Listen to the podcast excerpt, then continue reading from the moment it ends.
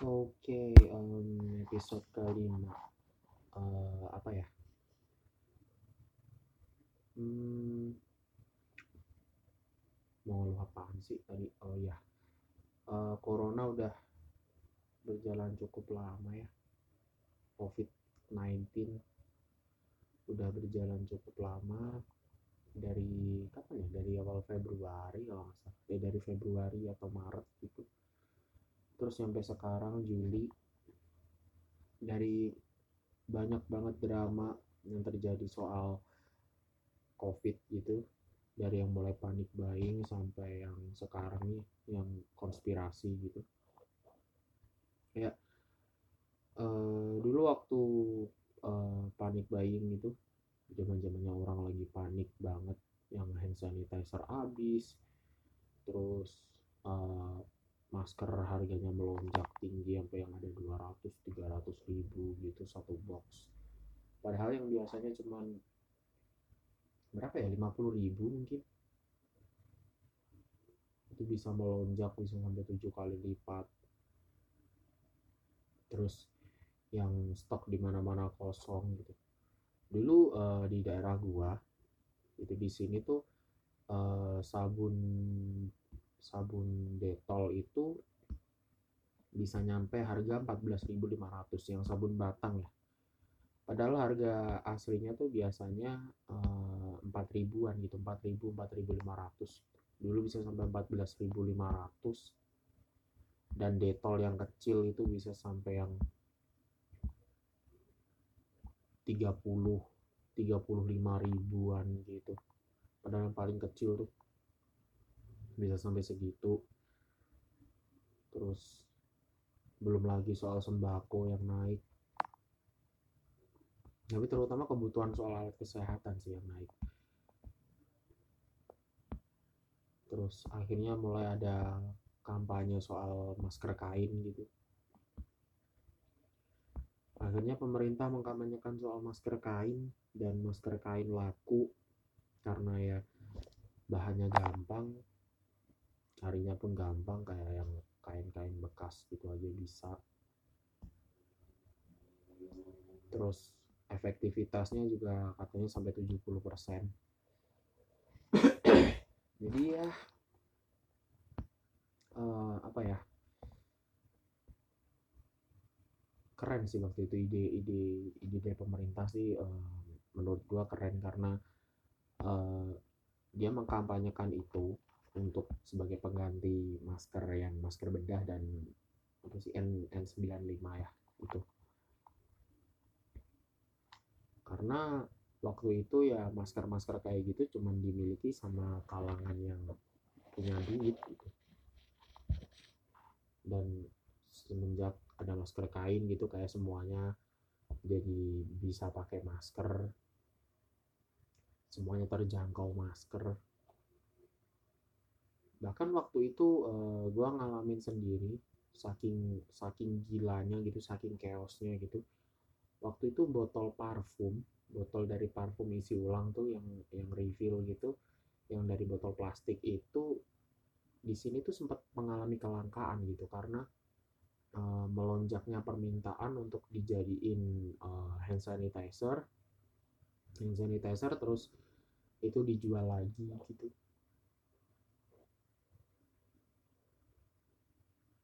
ya lumayan sih lumayan kayak uh,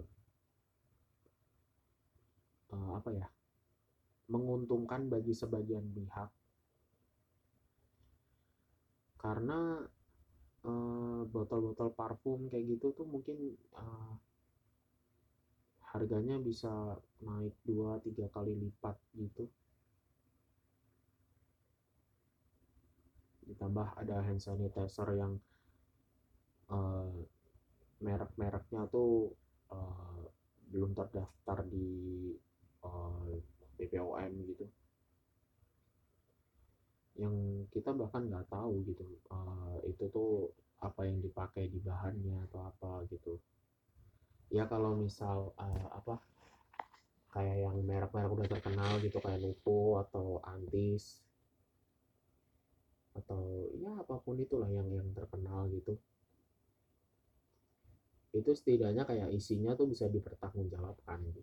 karena udah dicek oleh oleh badan yang mengawasi itu gitu. Tapi kalau yang kayak tiba-tiba muncul aja gitu kan kita nggak tahu ini alkoholnya alkoholnya kayak gimana atau ini sudah sesuai standar hand sanitizer yang berlaku atau belum. Kayak asal alkohol gitu aja mungkin yang bisa.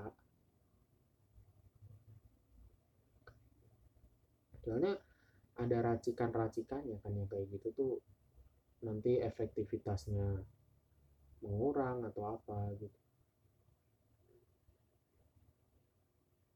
Bahkan ada bahan-bahan yang yang sebenarnya tidak bisa digunakan untuk untuk uh, membersihkan gitu kayak uh, apa ya ada sempet yang sempet jual gitu gue lihat di di marketplace gitu ada yang sempet jual uh, bentuknya jerigen gitu.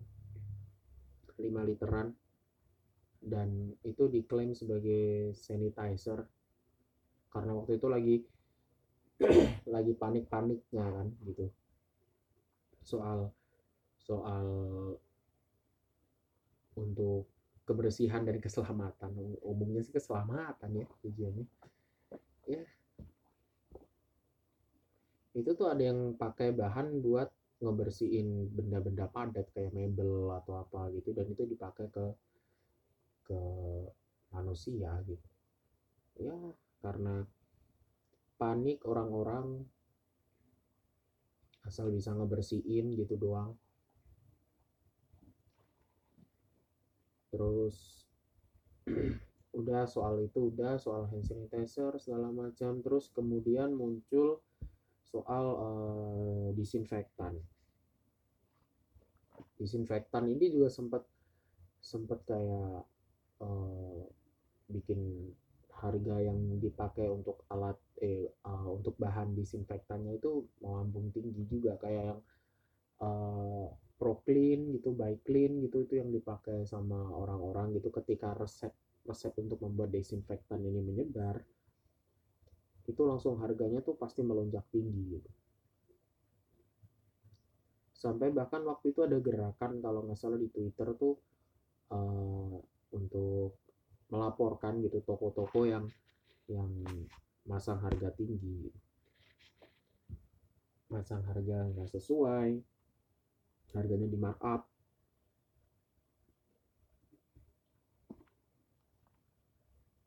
Terus sampai pada akhirnya uh, bisnis gitu dalam tanda kutip bisnis masker bedah ini kolaps. Karena ya itu tadi pemerintah mengkampanyekan soal masker kain dan masyarakat tuh uh, berbondong-bondong untuk pakai masker kain gitu. Dan akhirnya harga yang tadi tinggi gitu dari masker kayak misal uh, dia ambil barang di tangan pertama itu harga 100 ribu kemudian dia jual 150 kemudian dijual lagi ke orang berapa ke orang berapa terus akhirnya uh, begitu harganya udah udah jeblok udah nggak laku mau nggak mau kan barang harus tetap keluar. Dan akhirnya nggak ada yang mau jual nggak ada yang mau nerima harga segitu karena masker kain di daerah gua ada yang jual 5000 ada yang jual 4000 bahkan. Dan akhirnya kolaps. Banyak yang rugi juga. Karena ya waktu itu tuh uh, bisnis yang yang melonjak kayak gitu tuh biasanya langsung banyak orang yang ikut dan itu mengorbankan sesuatu gitu. Entah itu jual motor atau jual apa. Ya ya gitulah akhirnya. Terus itu kolaps. Banyak yang rugi.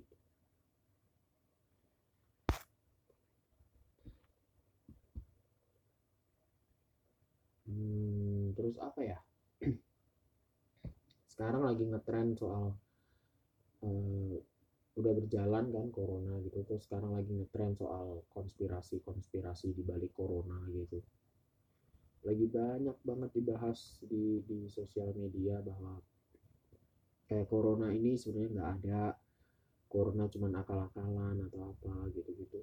Banyak banget yang ngebahas. Terakhir uh, yang jadi heboh sih soal Anji. Si Anji itu uh, bilang bahwa yang kayak gini sebenarnya itu nggak ada gitu sebenarnya yang yang jadi dia mulai uh, apa ya trigger soal dia ngomong kayak gitu tuh kayaknya karena ada foto gitu salah satu foto jurnalis yang mengambil mengambil gambar gitu pasien yang yang meninggal meninggal karena covid dan itu dalam keadaan dibungkus plastik gitu dibungkus plastik dan itu jenazahnya ada di ruang rawat inap biasa.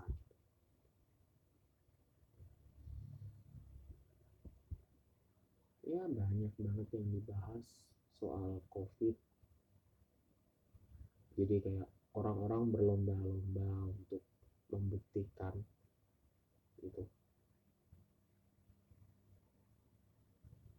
bahwa bahwa sebenarnya covid ini nggak ada gitu gitu ya bebas lah bebas. Sebenarnya orang bebas berpendapat juga. Bebas menganggap bahwa covid ini ada atau tidak gitu. Tapi ya tetap gitu berpendapat pun kalau emang itu sebuah argumen ya sebenarnya diser, uh, disertai oleh bukti gitu loh. Karena kalau cuman yang kayak begitu ya ya susah gitu. Orang-orang mau menerima itu susah. Terus apa ya oh iya uh, karena uh, lagi di tengah pandemi kayak gini uh, orang-orang harus harus stay di rumah harus tetap di rumah beraktivitas di rumah. Mungkin ada yang beberapa udah udah mulai kerja. Sebenarnya di Jakarta udah mulai kerja sih. Telat gua ngomongin yang soal kayak gini ya tapi karena efek dari WFH gitu sebagian masih yang yang harus beraktivitas di rumah. Belum bisa melakukan new normal. Jadi banyak banget orang-orang yang um, stres gitu dengan keadaan karena dia harus tetap di rumah. Harus ke mana-mana pakai masker harus jaga jarak kayak semuanya tuh jadi nggak asik lagi gitu bahkan di Amerika udah ada gerakan kayak uh, ayo copot masker gitu. Pokoknya gerakan tanpa masker gerakan untuk hidup seperti biasa aja gitu. Karena bagi bagi mereka gitu uh, eh, gue nemu salah satu argumen dari mereka yang mengatakan bahwa uh, tingkat kematian untuk kasus ini tuh uh, untuk untuk di pandemi ini ya di penyakit ini tuh kecil gitu dibandingkan jumlah yang ada di seluruh dunia gitu. Maksudnya jumlah penduduk di seluruh dunia gitu.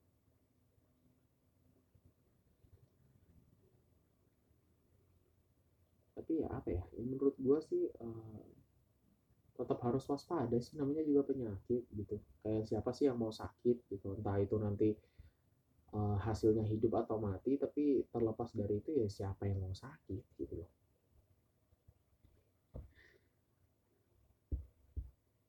jadi banyak orang yang stres yang capek dengan keadaan memicu untuk toksik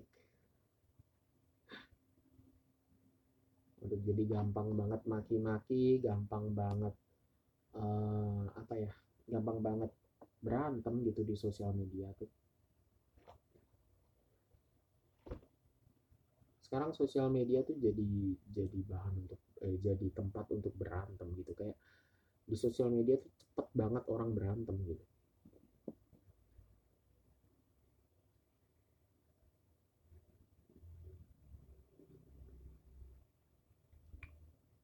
Terus apa ya? Ditambah dengan kayak uh, apa sih yang lagi ngetren sekarang tuh di sosial media tuh uh, siap bang jago gitu. Siap bang jago ini sebenarnya dipakai untuk orang-orang yang yang sok sih harusnya. Karena ketika kalau ada orang ngelempar diskusi gitu maksudnya ngelempar sesuatu yang bisa untuk ditanggapi gitu ya ditanggapi aja gitu. Karena ketika udah berpendapat siap bang jago ini kayaknya udah merasa apa ya merasa bahwa uh, lu nggak cukup pinter untuk berpendapat seperti itu gitu. Dan itu jadi jadi pembatas orang untuk berpendapat sih. Jadi ya kalau menurut gue sih selama selama apa ya selama dia bisa diajakin diskusi gitu worth it untuk diajakin diskusi ya diskusi aja gitu. Kalau kalau emang orangnya yang udah sok banget atau apa gitu ya mungkin itu boleh sih dikeluarin. Tapi kayak kalau orangnya masih bisa diajak diskusi gitu atau masih masuk akal setidaknya ya itu bisa bisa di didiskusiin dulu lah sebelum sebelum kata itu keluar. Gitu. uh, terus apa ya? Oh ya gue nemu nemu cerita yang uh, entah cerita atau quotes sih yang lumayan menarik gitu. Karena uh, gue follow salah satu akun di Twitter dan akun ini worth it banget untuk di follow uh, nama akunnya tuh at history dunia 2 jadi gua gua udah follow dia dari akun dia yang pertama gitu at history dunia dan uh, itu ke suspend terus dia bikin akun lagi. Di di akun itu tuh ditulis uh, dia bikin post gitu bahwa uh, gambarnya kayak kayak seorang biksu gitu. Seorang biksu uh, uh, berjalan ke apa ya ke wihara gitu. Terus um, ada ada ada quotesnya gitu. Uh, gua gua lupa gimana persisnya tapi ya intinya kayak uh, si biksu ini mendapat mendapatkan sebuah uh, head speech gitu. Sebuah head speech yang uh, itu dilontarkan oleh seseorang gitu tiap hari. Terus uh, si si biksu ini tuh nggak membalas gitu nggak membalas nggak membalas si orang ini dengan dengan head speech juga gitu. Terus kemudian uh, orang ini tanya gitu ke ke si biksu ini kenapa kamu nggak nggak pernah ngebalas apa yang aku ucapkan gitu? Maksudnya kamu tidak membenci aku juga gitu. Terus uh, si biksu ini bilang ketika uh, kamu ulang tahun ketika kamu ulang tahun aku memberikan kamu kado. Kado itu sekarang jadi milik siapa? Jadi milik saya kata si orang ini. Terus si biksunya bilang begitupun kebencian gitu. Kalau kamu memberi memberiku sebuah kebencian gitu, dan aku menolak kebencian itu maka kebencian itu akan selamanya jadi milik kamu. Aku bahagia karena aku tidak tidak merasa aku mendapatkan sebuah kebencian gitu tapi ketika kamu melemparkan sebuah kebencian dan itu ditolak oleh yang yang kamu benci, maka kebencian itu akan selamanya ada di di diri kamu. Dan itu keren banget sih menurut menurut gua tuh keren. Karena apa ya? Ya bener juga gitu kayak kebahagiaan tuh kita yang kontrol gitu segala segala sesuatu tentang tentang diri kita tuh ya ya diri kita yang kontrol sendiri gitu. kebahagiaan kita tuh ya kebahagiaan yang sebenarnya uh, bisa kita raih gitu. kayak yang realistis gitu kebahagiaan yang paling simpel tuh sebenarnya hal-hal yang realistis gitu segala sesuatu yang bisa kita genggam bisa bisa kita kontrol.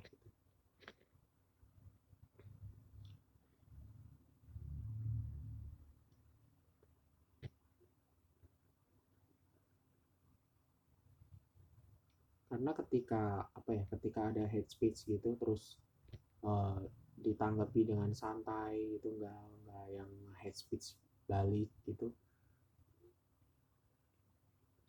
ya kita tuh akan merasa bahagia gitu. Kayak kita penuh dengan pikiran-pikiran positif yang apa ya ya itu yang bikin kita bahagia gitu. Karena secara apa ya secara konsep gitu sama kayak yang tadi gitu. Karena uh, ada orang ngasih kita kebencian terus kemudian kita menolak gitu. Jadi kebencian itu akan tetap di dia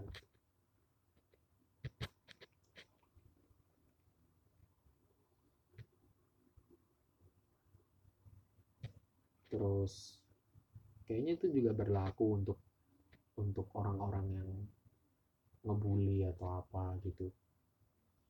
Kayak gue pernah pernah dengar dari uh, Bang Panji Panji Pragiwaksono. Soal bullying dan itu itu membuat uh, gue tahu gimana cara cara gue harus bersikap ketika gue kena kena bullying gitu. Dia bilang bahwa ketika lo jadi korban bullying gitu lo jangan bersikap seperti apa yang pembuli itu mau.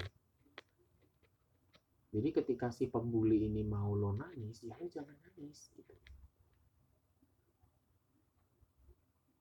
Ketika si si pelempar head speech ini mau lo marah dengan meledak-ledak dengan emosi lo yang keluar semua ya lo jangan melakukan itu gitu. Karena ketika lo melakukan itu lo secara tidak langsung mengabulkan apa yang si uh, pembuli atau pengirim head speech ini mau. Karena dia merasa dia bisa mengkontrol lo gitu. Dia bisa masuk ke bagian ke bagian hidup lo gitu. Kata-kata dia tuh ada pengaruhnya gitu. Jadi dia makin merasa seneng makin ngerasa bahwa wah gue ada pengaruhnya nih gitu. Tapi ketika uh, lo merespon bullying atau hate speech tadi dengan dengan tidak bertingkah seperti seperti apa yang dia mau gitu berarti nanti dia akan mikir gitu. Kayak uh, sebenarnya gue ngelakuin ini tuh ada pengaruhnya nggak sih? Kayak dia ini kok nggak terpengaruh sama sekali gitu gitu dan mungkin akhirnya membuat orang itu lama-lama capek terus nggak melakukan itu lagi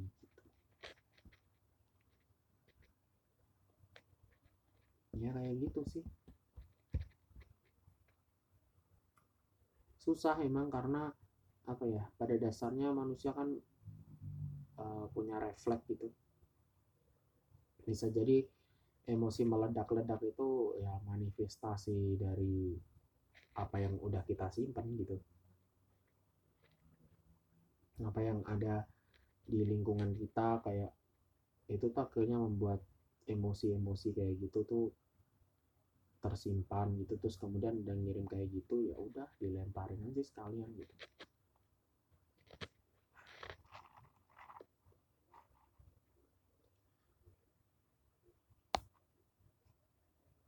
Terus apa ya? Bahas apa lagi ya mau ya. Terus sekarang tuh lagi zaman entah nggak tahu kenapa kayak lagi lagi musim banget yang namanya overthinking. Overthinking tuh kayak udah jadi udah jadi tradisi kayaknya. Udah jadi jadi bagian hidup gitu bahkan kayak sekarang orang-orang bisa posting gitu jam-jamnya overthinking gitu kalau udah jam 10 ke atas gitu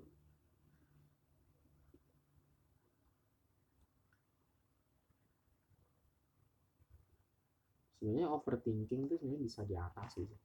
kayak kalau gua sih ngatasin overthinking itu dengan dengan apa ya dengan apa yang gua bisa dan gue lakuin itu dengan bahagia gitu. Nah dulu dulu uh, dulu gue juga sempat uh, kayak gitu ngalamin overthinking gitu ngerasa bahwa uh, eh, gue masih masih pantas nggak sih kayak gitu gitu kayak uh, karena kalau di usia tertentu itu kekhawatiran kekhawatiran kayak gitu tuh mulai ada gitu orang bilangnya kayak quarter life crisis gitu, gitu. karena ya ketika uh, quarter life crisis ini datang gitu itu tuh lo bak uh, karena lo disuguhi dengan sesuatu hal gitu biasanya pencapaian orang-orang di sekitar sih nah misal ketika lo memasuki umur 24 25 gitu gitu uh, lo mulai melihat bahwa teman-teman SMA atau teman SMP lo udah mulai nikah atau udah mulai punya karir yang mapan terus lo masih gini-gini aja nih gitu. terus uh, orang lain bisa beli ini bisa beli itu gitu tapi gaji gue stagnan nih nggak ada kenaikan kayak gini terus gitu gitu jadi ya hal-hal yang lazim lah. Ya pemicunya tuh orang-orang di sekitar kita aja gitu. Jadi overthinking kayak gitu gitu gue juga sempat mengalami itu.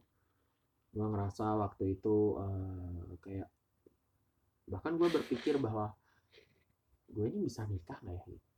Kayak teman-teman gue udah mulai nikah. Bahkan ada teman gue yang udah mulai punya anak gitu. Di umur dia yang 25 tahun gitu ya meskipun dia lebih tua dari gua. Tapi ya at least masih relevan lah gitu. Dia udah punya anak udah punya kerjaan yang mapan waktu itu. Terus gua mikir kok gue gini-gini aja dengan kerjaan yang kayak gini? Terus sementara orang-orang lain tuh udah udah mulai mulai apa ya mulai melangkah mulai melangkah maju gitu karena waktu itu gue masih berpikir bahwa menikah itu goals gitu kayak um, masa muda lo ya berakhir di waktu menikah itu terus sampai sekarang gue jadi mikir bahwa nikah itu ya ya let it flow aja gitu. Terus jadi akhirnya pikiran pikiran gue jadi lebih lebih lega gitu gue menjalani hidup gue dengan mulai bahagia gitu. Kayak ya balik tadi balik ke yang soal tadi bahwa apa yang yang ada di hidup kita gitu kebahagiaan kita, kita tuh ya kita sendiri yang kontrol gitu. Gue udah mulai memilih bahwa ketika gue melihat temen gue yang nikah gitu gue lebih memilih untuk mengucapkan mereka kayak semoga berbahagia. Semoga langgeng gitu-gitu. Daripada harus mikirin yang kayak aduh gua kapan nyusul atau apa gitu gitu enggak. Jadi lebih ke kayak gitu aja sih. Terus apa ya? Hmm, gue mungkin uh, menghabiskan sedikit waktu di kasur karena ketika gue bangun tidur ya udah gue langsung langsung ke kamar mandi entah itu cuci muka atau langsung mandi. Pokoknya bangun aja dari tempat tidur gitu. Karena ketika uh, lo bangun dari tempat tidur lebih awal gitu uh, lo akan menghindari hal-hal kayak overthinking gitu-gitu karena ya lo yang uh, pikiran lo gitu atau otak lo tuh langsung berjalan untuk beraktivitas gitu. Atau kalau misal ketika malam gitu kalau lo udah udah nggak ada aktivitas atau nggak ada yang perlu dilakuin gitu ya tidur aja gitu. Entah tidurnya dipaksain atau apa gitu ya tidur aja gitu. Kan menurut gua sih kayak gitu gitu. Tidur bisa dibantu dengan kayak uh, ada relaxing sounds. Yang ada di YouTube tuh kayak suara-suara hujan, suara-suara burung gitu. Itu manjur. Di di, di gue itu manjur. Gue tuh sering dengerin kayak suara hujan gitu, suara hujan dengan petir, bahkan ada suara hujan dengan kayak apa sih? Uh, uh, crackling fire gitu kayak suara cetak cetak gitu dari dari kayu yang dibakar gitu itu manjur sih di gue jadi jadi lebih cepat tidur gitu. Karena ketika lo lebih cepat tidur lo nggak mikirin hal yang aneh-aneh gitu. Karena overthinking itu sebenarnya uh, ketakutan yang tidak perlu gitu. Ketakutan yang seharusnya tidak kita butuhkan saat ini gitu. Itu cuma kayak pikiran-pikiran tambahan dari luar yang uh, justru membebani gitu. Belum saatnya mikirin yang kayak gitu. Tiba-tiba kepikiran.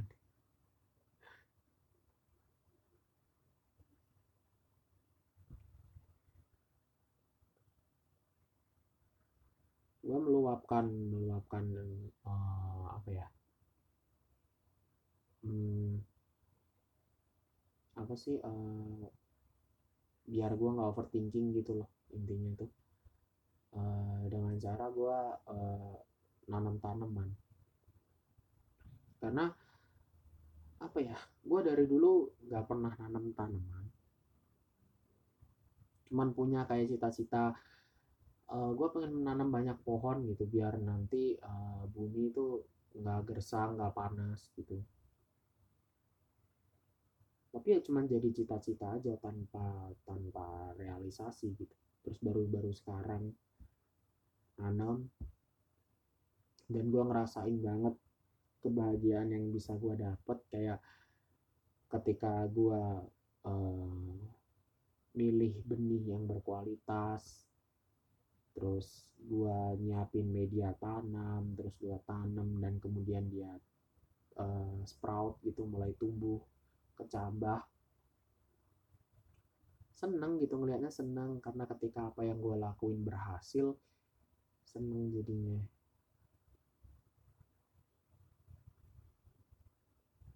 Ada banyak banget hal yang bisa bisa dilakuin untuk mencegah kayak overthinking atau kayak gitu gitulah intinya.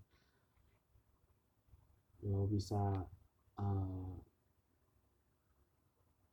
meluapkan itu dengan berkarya kayak bikin cover bikin cover lagu atau apa pun itulah gitu.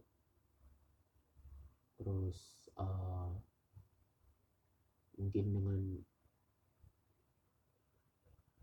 ya berdonasi bisa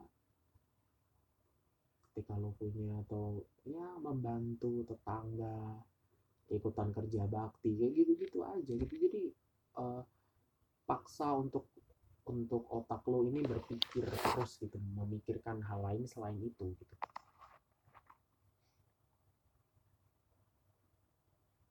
Karena ketika ketika otak lo udah nggak berpikir soal hal-hal di luar itu maka pikiran itu tuh nggak pernah ada gitu. Atau kalau mungkin lo nggak punya kegiatan lo udah selesai nih semua kegiatan gitu tapi kok gue belum ngantuk uh, nanti ada ada change untuk overthinking lagi atau apa. Uh, lo bisa mulai dengan uh, apa ya? Kalau ketika lo Islam itu lo mungkin bisa mulai dengan berzikir malam. Atau ketika lo beragama lain mungkin ada ibadah yang pas malam hari atau apa ya pokoknya beribadah gitu mengingat Tuhan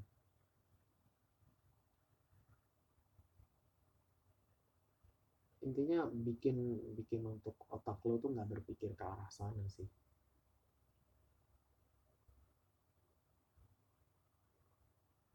karena ketika uh, lo melakukan sesuatu hal dengan bahagia gitu maka pikiran-pikiran kecil yang yang kayak gitu tuh bakalan kesapu sendiri gitu. bakalan pergi sendiri gitu. Bahkan ada survei yang mengatakan bahwa ketika lo berdonasi atau menjadi relawan gitu kebahagiaannya tuh bisa bertahan sampai beberapa hari gitu. Kayak ketika lo berdonasi gitu lo melepaskan sejumlah uang atau apa pun itulah. Uh, berupa baju mungkin buku atau apa pokoknya berdonasi maka kebahagiaan itu tuh bisa bertahan sampai tiga hari tapi ketika lo jadi relawan gitu entah uh, entah gabung komunitas yang membantu apa gitu pokoknya jadi relawan. Itu tuh kebahagiaannya bisa bertahan sampai tujuh hari. Jadi ya perbanyak hal-hal yang bikin kita bahagia sih. Jadi nggak sampai overthinking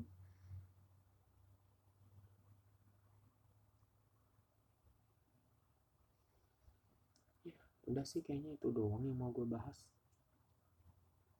lompat-lompat emang materinya gue nggak nulis apa pun uh, cuman mau ngeluarin apa aja yang ada di otak kayak kepikiran gitu malam-malam Kayaknya ini episode paling panjang nih. So ya, yeah. itu aja. Uh, kalau ada keresahan lain mungkin gue bakalan bikin episode ke-6 tapi kalau enggak ya ini bakalan jadi episode terpanjang dan terakhir so baiknya kita akhiri saja. See you.